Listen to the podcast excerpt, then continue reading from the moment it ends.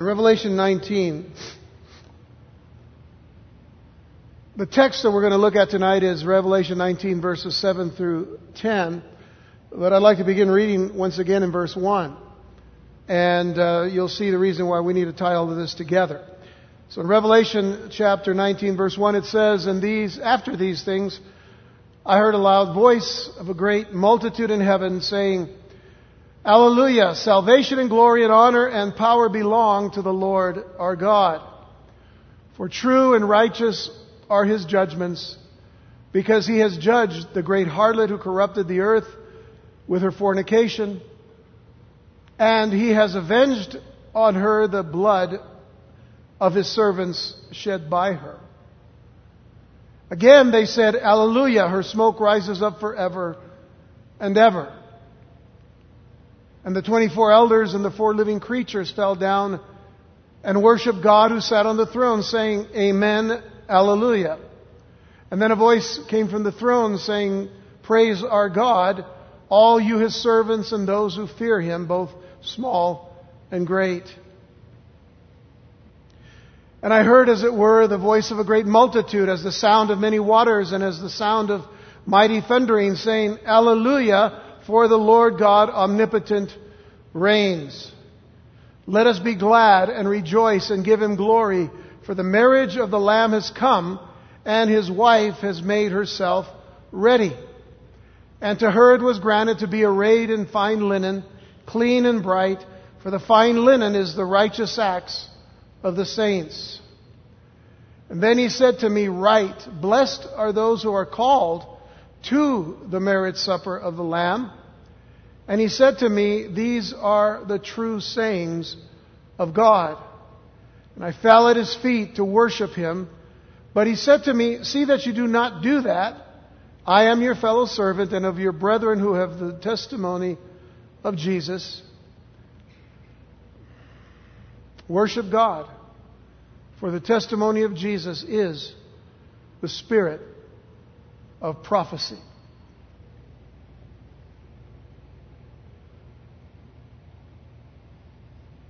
In our initial study of this chapter a few weeks ago, I mentioned that the phrase, "after these things," which you find at the very beginning of verse one, "after these things," allows us to look back over the first eighteen chapters and the first six verses of chapter nineteen, what we studied back then, are a reminder of the centuries of preparation that have gone into getting ready for the wedding ceremony and the marriage supper, referred to in verse seven as the marriage of the Lamb. So I want to consider again, and I, I know that this is just review from last time, but the phrase "after these things," after these things refer, uh, the phrase refers to these things. First of all, after the vision of the risen Lord Jesus in chapter one. So after these things means after what has taken place from the very beginning of the book of Revelation. That vision of the risen Lord Jesus in chapter one. Secondly, after the revealing of the church age in chapters two and three. Letters that were written to certain churches in Asia Minor that existed then, but they were messages that were for the church throughout all of the church age. Because throughout all of the church age, of course, there were those characteristics of those various churches that were existing at that time that the Lord used to remind us that this is timeless. In other words, it was it was something that was going to be ministering to us as well. It wasn't just us looking back at in history to these seven churches and saying, "Boy, some of those churches were good and some of them were bad." No, what he was saying was that throughout the whole history of the church, you're going to find these characteristics, both good and bad, in the body of Christ. But there are a couple that we need to emulate, that we need to take hold of. The church of Smyrna, because the church of Smyrna was the suffering church. It was a church that needed to be remembered about, because we were going to see a time in the church where or in the in, in the church age where the church was going to have to suffer, and did suffer, and has been suffering persecution for the sake of Christ. But then there was also the church of Philadelphia, and it is the church of Philadelphia that reminds us of the characteristics of the heart of the believer that we are to have toward Jesus. In other words, faithful to the end. A church that was in love with Christ and in love with one another. A church that served Christ and served one another, as well as extended the love of God and of Christ to the people of the world to receive the knowledge of the truth of Jesus Christ. There were also other churches that had good characteristics, but they were also compromised by some of their bad characteristics. The church of Ephesus was a, was a, was a strong church in its delivery, but it had left its first love. That's much like a lot of the church today. And I'm not, I'm not going to go back and review every little detail of all of these churches. I'm just giving you examples of the very fact that all of the things that have taken place through the first eighteen chapters is being referenced in this phrase, after these things. Take, for instance, the next part. After the rapture and reward of the church in chapters four and five. After chapter four, you never again hear mention of the church. And in chapters four and five come the rewards after the rapture of the church. And a lot of people have said, well, you know, we don't know that the rapture is going to happen before the tribulation or after the tribulation or maybe during the tribulation. We're going to find out some of that tonight is going to be substantiated by the marriage supper of the Lamb. We're going to talk about that a little bit more as we get into it. And then after the wrath of the seven-year great tribulation on earth, from chapter six all the way to chapter eighteen. A large chapter revealing all of the judgments, all of the wrath of God now coming upon an earth that is rejecting Christ. But then, from here on, we're going to see Jesus, who will come forth with His wedded bride, who is the church. And not only to marry the bride, as it were, but then to share the bride to the whole earth when He returns to this earth to rule and reign in Jerusalem for a thousand years. And who will be with Him? His bride.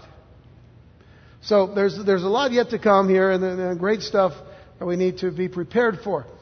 But we see that there is this great multitude in heaven. We talked a little bit about the worship that was taking place in the first six verses of this chapter. We're back in heaven now. We're getting another vision of heaven. And in this particular vision, what we're hearing are four alleluias that are spoken, four proclamations of praising God, because alleluia is, is a Hebrew word which means praise the Lord. It is not a suggestion, it is a command. But we see that there's this great multitude in heaven, and all the saints. Who's in heaven now? In chapter nineteen, but all the saints of the church age, from the day of Pentecost until the rapture of the church. There are also a multitude of believers who were justified by faith in Old Testament times. And then there are the martyred of the great tribulation. Their collective loud voice that resounds with shouts of the four alleluias may very well sound like that, that person at a wedding nowadays, let's say in the modern sense, that person who is at that reception after the wedding, you know, where they announce, you know, the bride and the groom coming in, you know. This is the announcement, you see, of the, of the arrival of the wedding party to the supper. But all of this has to, it, it has to be centered on the understanding of the Jewish wedding ceremony. Which, if my buttons worked, there it is. The Jewish wedding ceremony is the basis for our understanding of what the marriage supper of the Lamb is all about. It is also, uh, and, and we're not going to go into great, great detail tonight about it. We're going to go into some detail, but if we were to go into great deal about the about the Jewish wedding ceremony, we will realize that much of it is, if not the majority of it, is, is typical or symbolic of much of prophecy. And we will find prophetic themes throughout all of the Jewish wedding ceremony. But a lot of preparation can actually go into planning any wedding, right? As those of you that have had to do that. The larger the wedding, the more preparation is required. But then again, if you, you know, the larger the wedding, the more money is required. I think some of you have found that out. It's been said that love may be priceless, but weddings can be expensive. I was reading that on average, U S couples spend, listen to this, on average, U S couples spend twenty thousand three hundred ninety-eight dollars for their weddings. Now that's crazy. They must not live in El Paso. I mean, that's that's just really high, it seems. The majority of couples spend between fifteen thousand two hundred ninety-nine dollars and, excuse me, twenty-five thousand four hundred ninety-eight dollars, while their wedding budget is typically fifty percent less than the amount spent. So a lot of credit cards, I suppose, are used. Oh, by the way, this doesn't include the cost for a honeymoon or engagement ring. Doesn't include that. And it, but it does include the cost of the wedding gown. And I've, I mention all that because we're going to talk about the wedding gown in just a brief moment. But let's get focused back on the relationship of the wedding couple. The relationship of the church to Jesus Christ is often compared to that of a bride betrothed and awaiting the return of her bridegroom.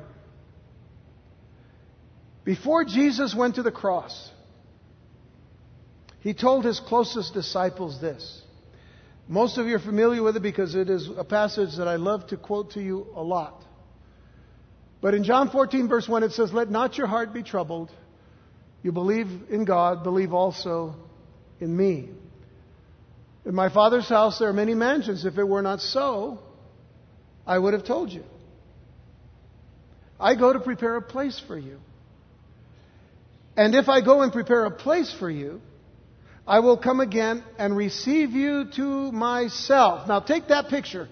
I will receive, I will come to you and receive you to myself, that where I am, there you will be also. That's beautiful, isn't it? But any Jewish person would have caught the reference to the Jewish wedding customs. They they would have known it immediately, what Jesus was saying. Consider that in the Jewish wedding system, the first step was the procedure in which the father of the groom arranged the match with the father of the bride, and he would then pay the bride price. This particular step could occur when the bride and groom were still children, and very often the betrothed would not even meet each other until the day of the wedding itself. Interesting, isn't it?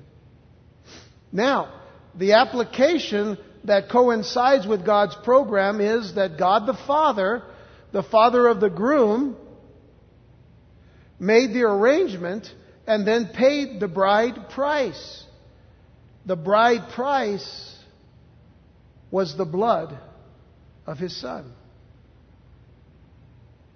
As it states in Ephesians chapter five, verse twenty-five, it says, "Husbands, love your wives just as Christ also loved the church and gave himself for her." Gave himself. Now, we know that when we hear that phrase, if we've studied the New Testament as much as we have, we know that giving of himself meant giving of himself completely and totally. To death, in other words. And we know that as well from a very popular verse of Scripture. "For God so loved the world that He gave His only begotten Son, that whosoever believeth in Him should not perish, but have everlasting life." He gave Him completely. Again, gave Him over for the purpose of dying for us.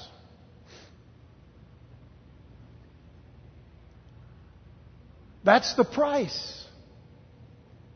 A price was to be paid.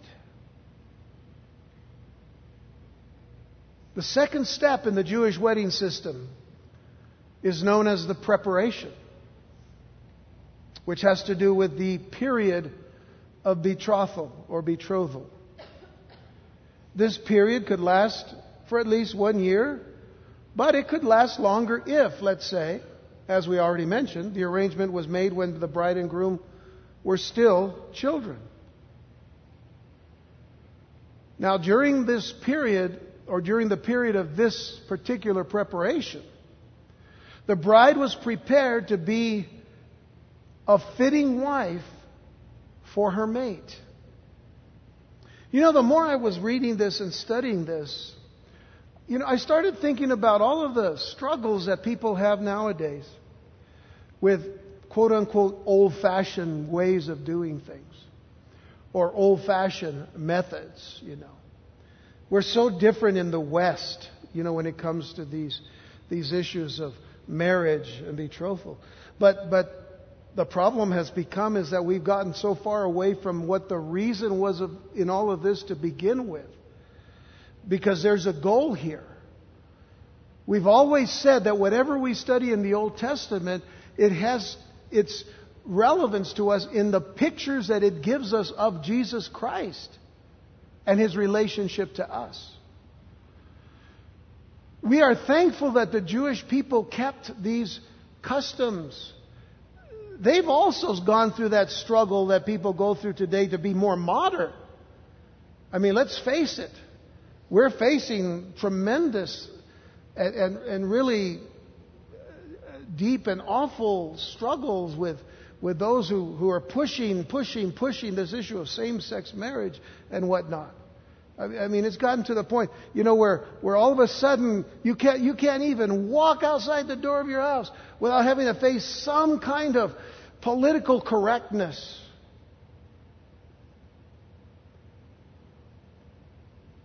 And we're, we're telling God in all of this, even though people don't want to talk to God about it. But what we're telling God about it is, we don't really care about the way you set things up. Yet He set it up for a purpose. So let's get beyond right now this, this idea of what's modern and what's not and what's old-fashioned and understand why God is doing it this way. People will say, well, we don't like the very fact, you know, that the Jews, you know, they'll, they'll have these marriages and the wife usually walks behind the... You know, don't worry about that. I can assure you of this. Jewish men love their Jewish wives. And they love them deeply. Which is in tremendous contrast at times to what we see in the Islamic state of affairs. Totally different. I don't want to get into that right now. But I'm just trying to let you know, let's not draw conclusions until we read and understand why God has set these things up the way He has. So let's go back to this period of preparation where the bride was prepared to be a fitting wife for her mate. It was also the period of time in which she was to be observed for her purity. And again, I, I need to interject here and say, you know, again, the arguments are going to be, yeah, the woman has to be pure, but the guy doesn't. Oh, no, no, no. You're missing the point. The man was just as much under the law to be right and to be pure and to do things right. Again, what is the purpose? So understand. I'm just trying to make sure that we're looking at this the way God wants us to see it. She was observed for her purity, which is why, listen carefully, which is why the betrothal always lasted for a minimum of one year. I think you're letting things work in your mind. For a period of one year. Why? To allow at least nine months to pass to make certain that the bride was a virgin at the time of the betrothal. But there's a biblical application. The biblical application to this stage of preparation to the bride of Christ, the church, is that the bride is now in the process of being perfected for the groom. Now, doesn't that make sense? We talk about it all the time in the church.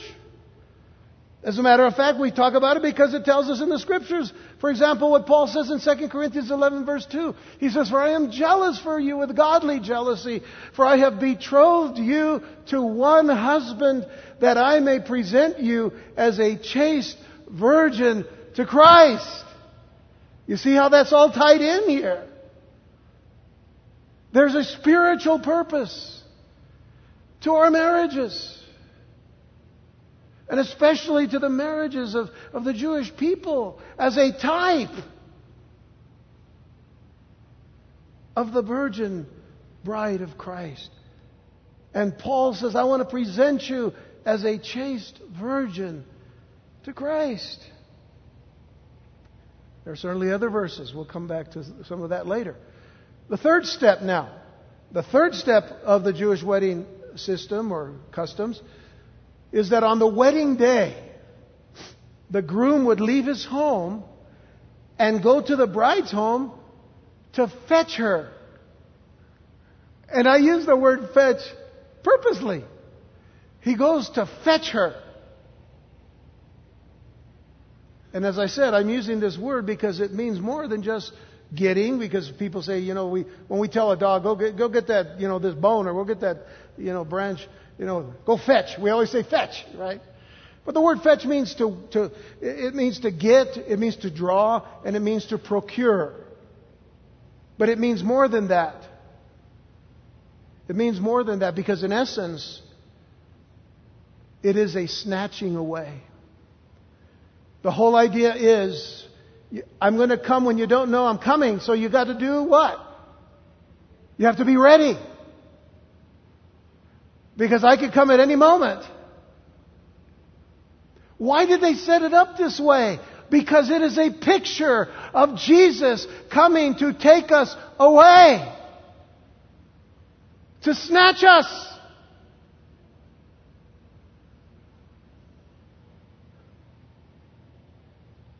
When no one knows. So you have to be ready. If it was already scheduled,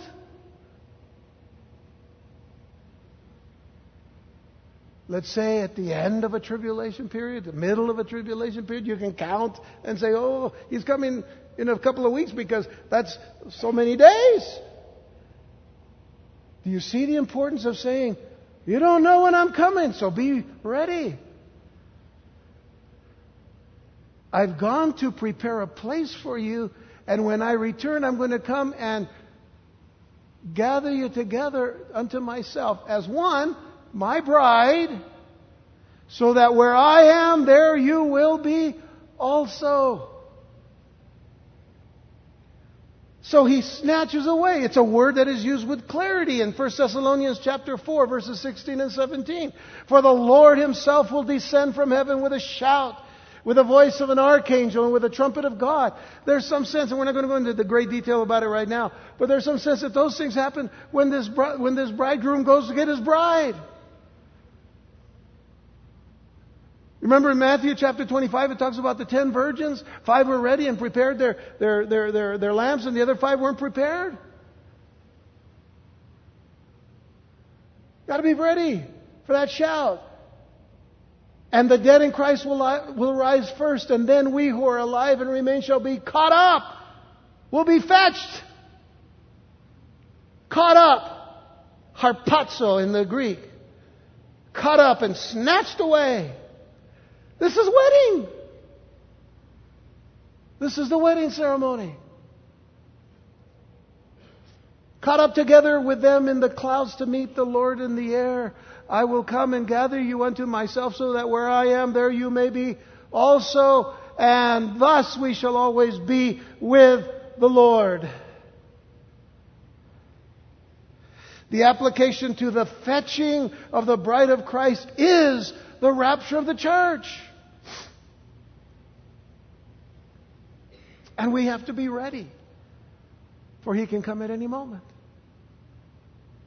By the way, the bride didn't know, as I said, the day or the hour her husband would call on her, so she waited in anticipation, always being ready, listening for the sound of the ram's horn. What do they call it? The trumpet. Ah. Trumpet of God. Now, she did know something, though. I, I have to tell you, she knew something. She knew the season. She didn't know the day or the hour, but she knew the season. You know, there's wedding seasons too. We we all you know we get we see marriages happen all, all year long. I mean, every, you know, some of us were married in December and others in, in whenever. But there's a season. Sometimes it's like in the summer, right? June. June is for brides and all of that. But can you imagine if everybody got married in June? Oh, it'd be a terrible month. We'd all go poor, giving anniversary gifts at the same time to everybody. So, but there's a season. And it's an interesting thing that there, that she knew the season, because it was usually after, listen carefully, it was usually after the harvest, after the work was done of gathering together all of the sheaves of food and, and of grain and all. Then she knew, okay, the harvest has come. Does this sound significant to you? Yeah, it sounds significant because there's a great harvest that is happening until when? Until Jesus comes. There's going to be one person. We don't know who it is. Only God knows. We'll be the last one before Jesus said, okay, we got them all together. Let's go and get them. The harvest is done. The harvest is past at that point, in essence, for the church, for the bride of Christ. That doesn't mean that the, the others don't participate. The ones who get saved during the tribulation, no, they're, they're part here. They're, they're, they're here. They're a part of this too. They're in heaven. But the fact is, the harvest is significant prophetically when it comes to the wedding and it comes to the marriage supper. There's a fourth step. The fourth step is this. The Jewish ceremony was conducted in the home of the groom. The ceremony itself was always in the home of the groom. Only a few people, usually the immediate families and two witnesses. Does that sound familiar? Two witnesses? Only the immediate family and two witnesses were invited to come in and observe the wedding ceremony itself. So where is that? It's in heaven. It's right here in chapter nineteen. Because that's where everybody is. And not everybody's invited, at least for the ceremony itself, because that was what the Jewish the Jewish wedding custom was. But the biblical application of this fourth step to the relationship of the church as the bride of Christ is that there will be a ceremony in heaven, and the few that will be invited to the ceremony are the few that are already in heaven. And only those who have been resurrected will be able to participate in the wedding ceremony. Now, whereas only a few were invited to the Jewish wedding ceremony, many more were invited to the marriage feast, to celebrate the marriage of the Son. You know, this has really changed my mind a lot about weddings, to some extent, because I used to say, oh, those people, you know, they'll, they'll get an invitation to the wedding and they only come to the reception and to the dance, right? But they don't come to the church where they should come. They, they should come. The church should be where everybody comes. And those who don't like to dance, they don't have to go.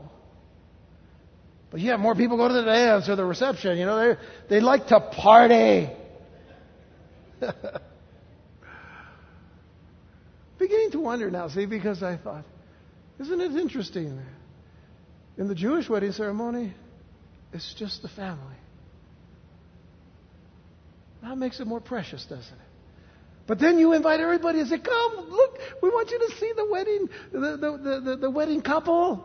They're so pretty and clean and shiny and bright and happy. And you can come and enjoy this and celebrate. So, as we read deeper into chapter nineteen, of Revelation, we see the marriage feast, or the supper of Jesus, the Lamb of God. And we're going to talk about this later, but think about the fact that when Jesus comes with ten thousands of his saints, the idea, though, is that he comes with his bride. And they come to Jerusalem, and he reigns there for a thousand years. Everything changes on earth. But everybody will be invited to come. All the nations to come to see the bridegroom and his bride. Now here's another significant thing, and we'll just mention it very quickly. On a regular Western type, uh, you know, modern wedding, who really gets all the attention? The bride. In her long white gown dress, you know, and it's bouncing up and down. And everybody's, oh, look at the bride and the pictures of the bride. But it's not so much the bride until after. The focus of the wedding is the groom who went to get his bride and bring her to his home. He's the focus. Wouldn't you say it's better that Jesus gets the focus in this? But when he presents his bride, everyone will say, that's the bride. And we will see the bride, pure, as Jesus wants that bride to be. More on that later. Let's look at our text now, verses seven and eight. Uh, let, let us be glad, it says, and rejoice and give him glory, for the marriage of the Lamb has come. It's time. The marriage of the Lamb has come, and his wife has made herself ready. Interesting phrase, we'll talk about that in a moment. And to her it was granted to be arrayed in fine linen, clean and bright, for the fine linen is the righteous acts of the saints. I, I, I mentioned the gown. Very important. A major emphasis in verses seven through ten is on the fine linen garment that the bride is wearing. I have to tell you, if you're a believer in Jesus Christ, it's your wedding garment. It's your wedding garment, and it will be a beautiful garment. It is significant that the angel remarks that his wife, as we see in verse seven, let me go back there. His wife, the last two lines, his wife has made herself ready. Y'all see that? It brings up a question. I'm going to move on so we can be ready for the next set. But it brings brings up a question. And it brings up this concern. Is not salvation entirely of grace apart from works? Why is it then stated that she has made herself ready? Now think about the question. Why is it stated that she has made herself ready if salvation is entirely of grace apart from works? So first of all, let's begin with this understanding.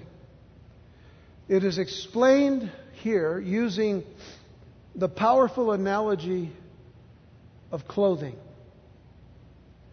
How many times have we talked about the Apostle Paul writing about putting on the Lord Jesus Christ or putting on righteousness as, as if putting on a garment?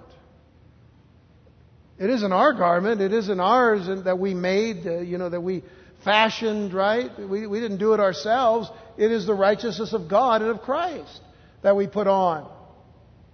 It's not our righteousness, it's His, in essence. But I want you to consider how important that is in, in, in this case, because the lost and hopeless condition of the human race is also compared to clothing. It's compared to clothing. Listen to this description, if you will, from the prophet Zechariah. And I'd like for you to turn to Zechariah chapter three. Zechariah chapter three. And verses one through five, I want you to listen. and read with me. Then he showed me Joshua the high priest standing before the angel of the Lord, who we believe is Christ, and Satan standing at his right hand to oppose him. And the Lord said to Satan, "The Lord rebuke you, Satan. The Lord who has chosen Jerusalem rebuke you. Is this not a brand plucked from the fire?" Now, Joshua was clothed with filthy garments. Now stop and think. Go back just a second to verse one. He showed me Joshua the high priest standing before the angel of the Lord, and Satan standing at his right hand to oppose him. Joshua as the high priest would have been wearing very clean white garments, white linen garments. There, there was no doubt that he would have been wearing that. But then we see this opposition being rebuked by God. And then we see that it says that Joshua was clothed with filthy garments. Isn't that interesting? And was standing before the angel. And then he answered and spoke to those who stood before him, saying, "Take away the filthy garments from him." And to him he said, "See, I have removed your iniquity from you, and I will clothe you with rich robes." Now, I don't want to go into all the details of what was going on here, but I'm trying to just point out the, the understanding of the, of the analogy of the clothing here. Because if you were to look... Oh, I haven't finished reading yet. Let's read verse five. "And I said, let them put a clean turban on his head." So they put a clean turban on his head, and they put the clothes on him, and the angel of the Lord stood by. Okay, so if you were to look upon Joshua then, this high priest, uh, Joshua who is Zerubbabel, also served in this, this time of Zechariah. But if you were to look upon Joshua, you would have seen him in his magnificently priestly garments. They were elaborate, exquisite garments. The high priest would, would look splendid as, as he performed the tasks of the temple. The whole idea is he had to be clean, both his body, so he would go to the mikvah, the bath, and ceremonially clean himself before they would put on this very clean garment of linen. So he was splendid in what he was doing his, while he was doing his tasks in the temple. But he didn't look that way to everyone. Verse three tells us that Joshua was clothed in those filthy garments. Now, the word for filthy, and, and I hope you have a good stomach today, but the word for filthy in Hebrew means smeared with human excrement. Smeared with human excrement. Did Joshua happen to fall into a sewer while he was rushing to the temple?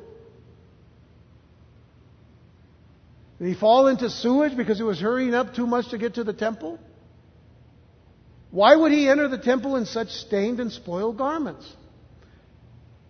Well, he didn't. But Adam did. Adam did. Why?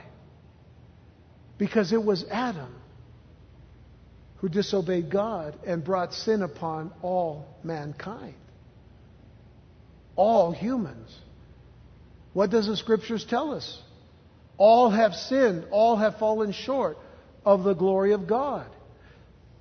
Every person born from Adam and Eve on were born in sin, stained with sin.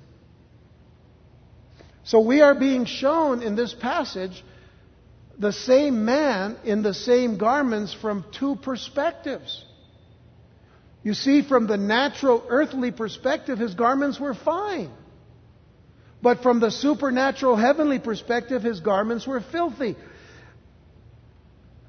And, and you know, you could go ahead and, and look at the, at the Jewish people of the time. How many times and how many prophets were sent to them for them to repent of their sins and turn back to God? Time and time and time and time again. This is what the work of the prophets uh, was. So here's the thing. As high priest, Joshua represented and he stood for all of the Jewish people. He stood for, the, for all of them. But even their finest high priest was filthy.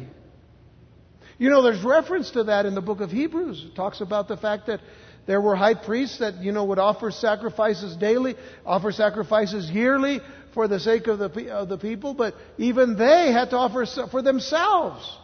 Jesus never had to offer a sacrifice for himself because he was sinless. He was the only pure one who could not only be the one who offered as high priest the sacrifice, but was himself the sacrifice, you see.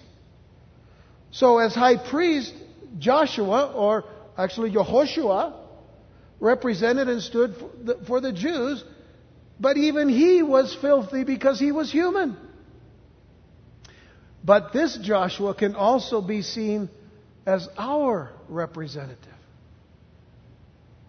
Because in Isaiah sixty-four, verse six, and this is a this is a verse that many of us are familiar with, but we are all like an unclean thing, and all our righteousnesses are like filthy rags. We all fade as a leaf, and our iniquities like the wind have taken us away.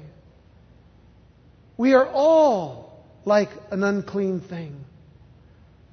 Simply because we were born in the flesh, born into sin. David talks about it in the Psalms. When he talks about being born in iniquity. The entire human race is filthy when seen from the supernatural and heavenly perspective. But when we are saved, God does for us what He did for Joshua. God does for us what He did for Yehoshua, the high priest. He exchanges our garments for His own. He exchanges our garments for His own, which is a robe of righteousness. Go back to Isaiah sixty-one. In other words, go back to chapter sixty-one, verse six or verse ten. I'm sorry, verse ten. And it says there, "I will greatly rejoice in the Lord. My soul shall be joyful in my God. For He has clothed me with the garments of salvation. He has covered me with the robe of righteousness.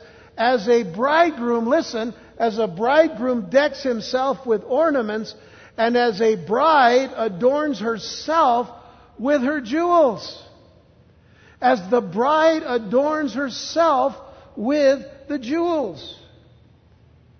Knowing this, then why does the angel say in Revelation nineteen, verse seven, "His wife has made herself ready"? Okay, let's look at the at verse eight again. "And to her it was granted to be arrayed," notice, "arrayed in fine linen, clean and bright, for the fine linen is the righteous acts of the saints." Now, if we refer back to Isaiah sixty-one, verse ten, we were granted or given a spiritual robe of righteousness. Did any of you earn it? Did any of us earn it? No, not at all. Did any of us make it? Not at all, because there wouldn't be any material on this earth that we could make it with. Everything is stained by the sin. I mean, this whole earth is cursed, in essence. Excuse me.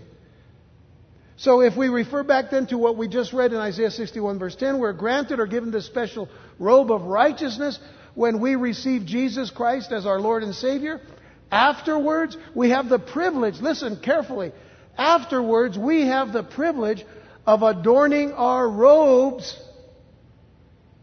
by our righteous acts as His saints or set-apart people. We don't earn or add to our salvation. Y'all can see that, right? You can understand that. We don't earn our salvation. Never have, never will.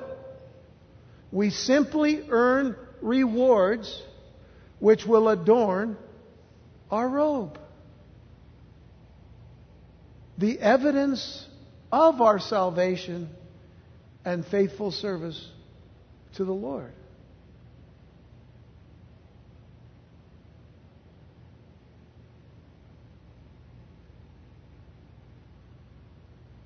The bride of Christ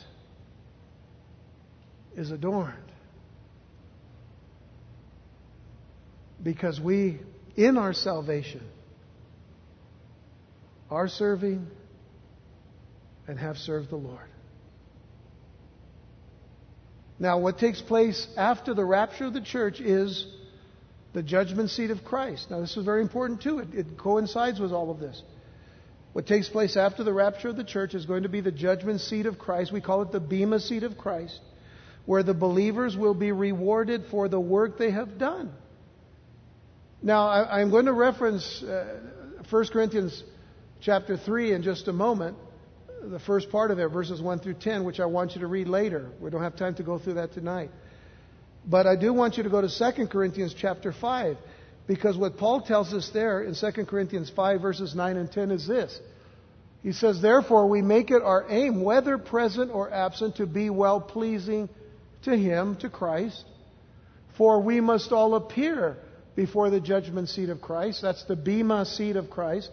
"That each one may receive the things done in the body according to what he has done, whether good or bad." So we will receive for the good. And what First Corinthians chapter three tells us is that whatever bad has been done, that's just going to get burned up. Because in First Corinthians chapter three, it talks about six things: wood, hay, stubble, gold, silver, and precious jewels. Six things. Wood, hay, stubble, gold, silver, precious jewels. If you put all of those six things in a fire, what comes out? The wood, hay, and stubble gets all burned up. The silver, gold, and the precious jewels remain because the fire can't destroy them. What it does is purify them, and that becomes the reward upon which we adorn the garments of the body of Christ. So, let's see. Yes, we've read that. So God will put our works through the fire, and while not losing our salvation, because First Corinthians three also tells us that we do not lose our salvation through this process. If some of our works are done out of the wrong motivation or with a wrong heart, these things will be burned up and there will be the loss of those particular things. But then again, wood, hay, and stubble doesn't last. Uh, so there will be the loss of rewards pertaining to those particular works, but no loss of salvation. All right, let's close now verses nine and ten so we can be ready for next week. "And then he said to me, 'Write, blessed are those who are called to the marriage supper of the Lamb.'" The call has come forth. It's come forth. It's it's been there. "Come, all ye weary and heavy laden. Come. You who are thirsty, come. You who are hungry, come. You who are brokenhearted, come." The invitation, come. Respond to it. Respond to Jesus. "Blessed are those who are called to the marriage supper of the Lamb. And he said to me, these are the true sayings of God." No matter what we go through in this life, no matter what we're going through right now in our lives, if you've been called, you're blessed. No matter how, no matter how many trials you have had up to this time in your life, sometimes we think, "Lord, when are these trials going to end? When are these struggles ever going to stop?" Rather than focus our attention on the troubles, let's focus our attention on the one who has called us and said, "I will be with you through every storm, through every trial, through every circumstance, through every flood, through every fire that you go through. I'm going to take you through it. I'm going to be with you through it, and I'll take you through it." Focus your attention upon Him because He's the bridegroom who said, "I've come, and I'm going to come to rescue you and take you away. I'm going to gather you to myself. And where I am, there you will be also, and you will be out of this danger." Isn't that encouraging? That He's called us, and He's calling us still, and He won't stop calling until the day that He comes. And even after that, those who have heard the message but didn't respond still have the opportunity just as Israel did the same. They went into their they went into their captivities. Those that's where that was judgment for Israel.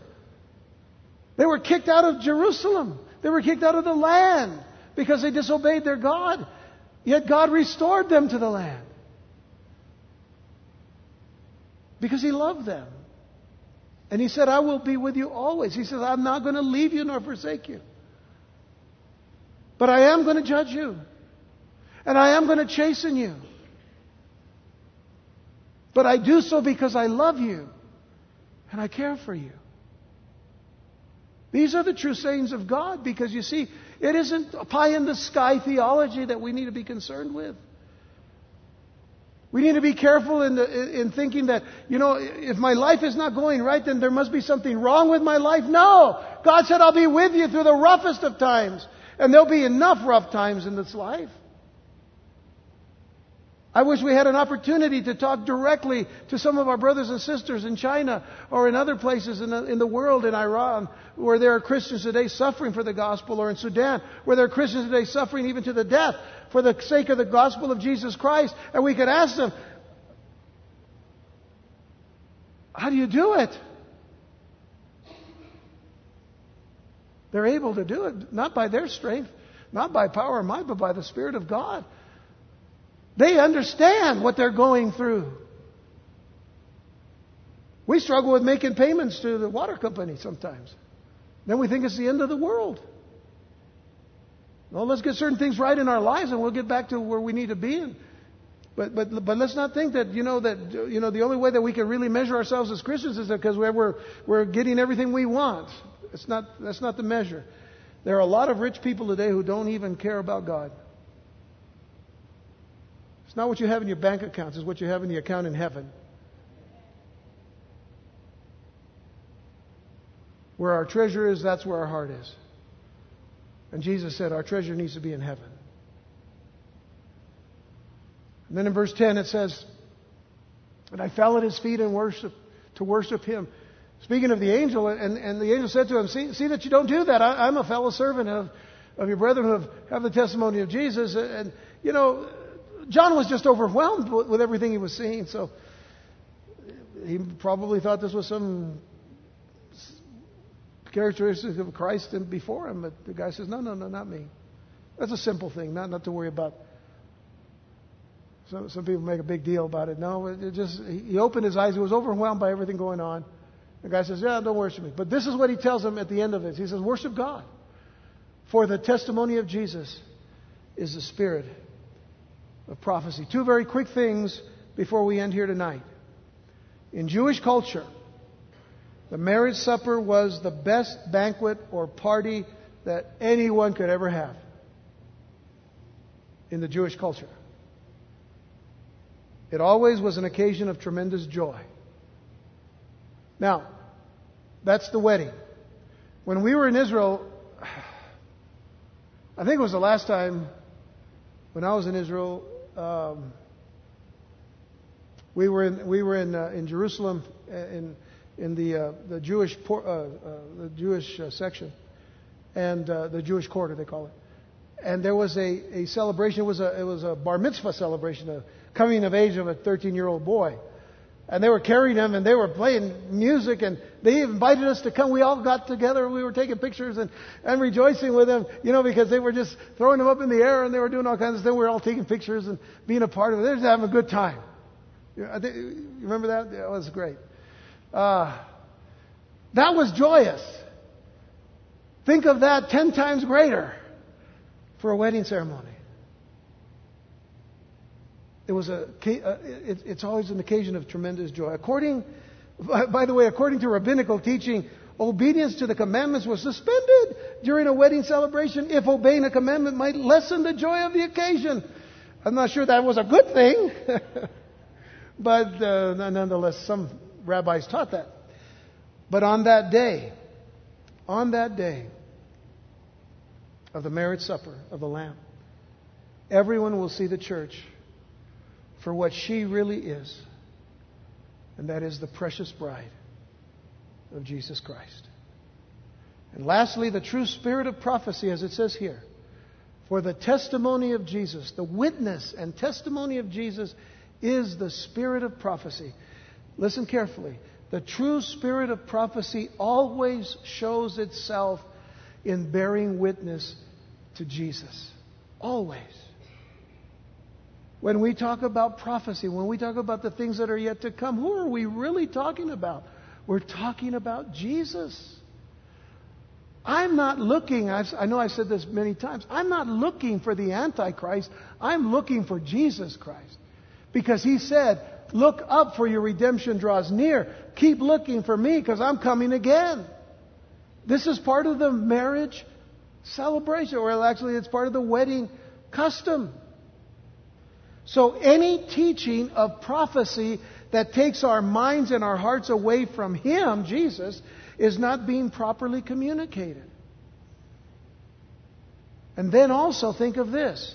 It means that prophecy at its very heart is designed to unfold the beauty and the loveliness of our Lord and Savior, Jesus Christ. Blessed are those who are called to the marriage supper of the Lamb. And I hope and pray that each and every one of you has heeded the call of the marriage supper of the Lamb. Come, all you who are weary, come. All you who are brokenhearted, remember that Jesus said, I have come to heal the brokenhearted. I've come to set at liberty the captive. He has set us free to worship Him and to love Him forever as His bride. Shall we pray?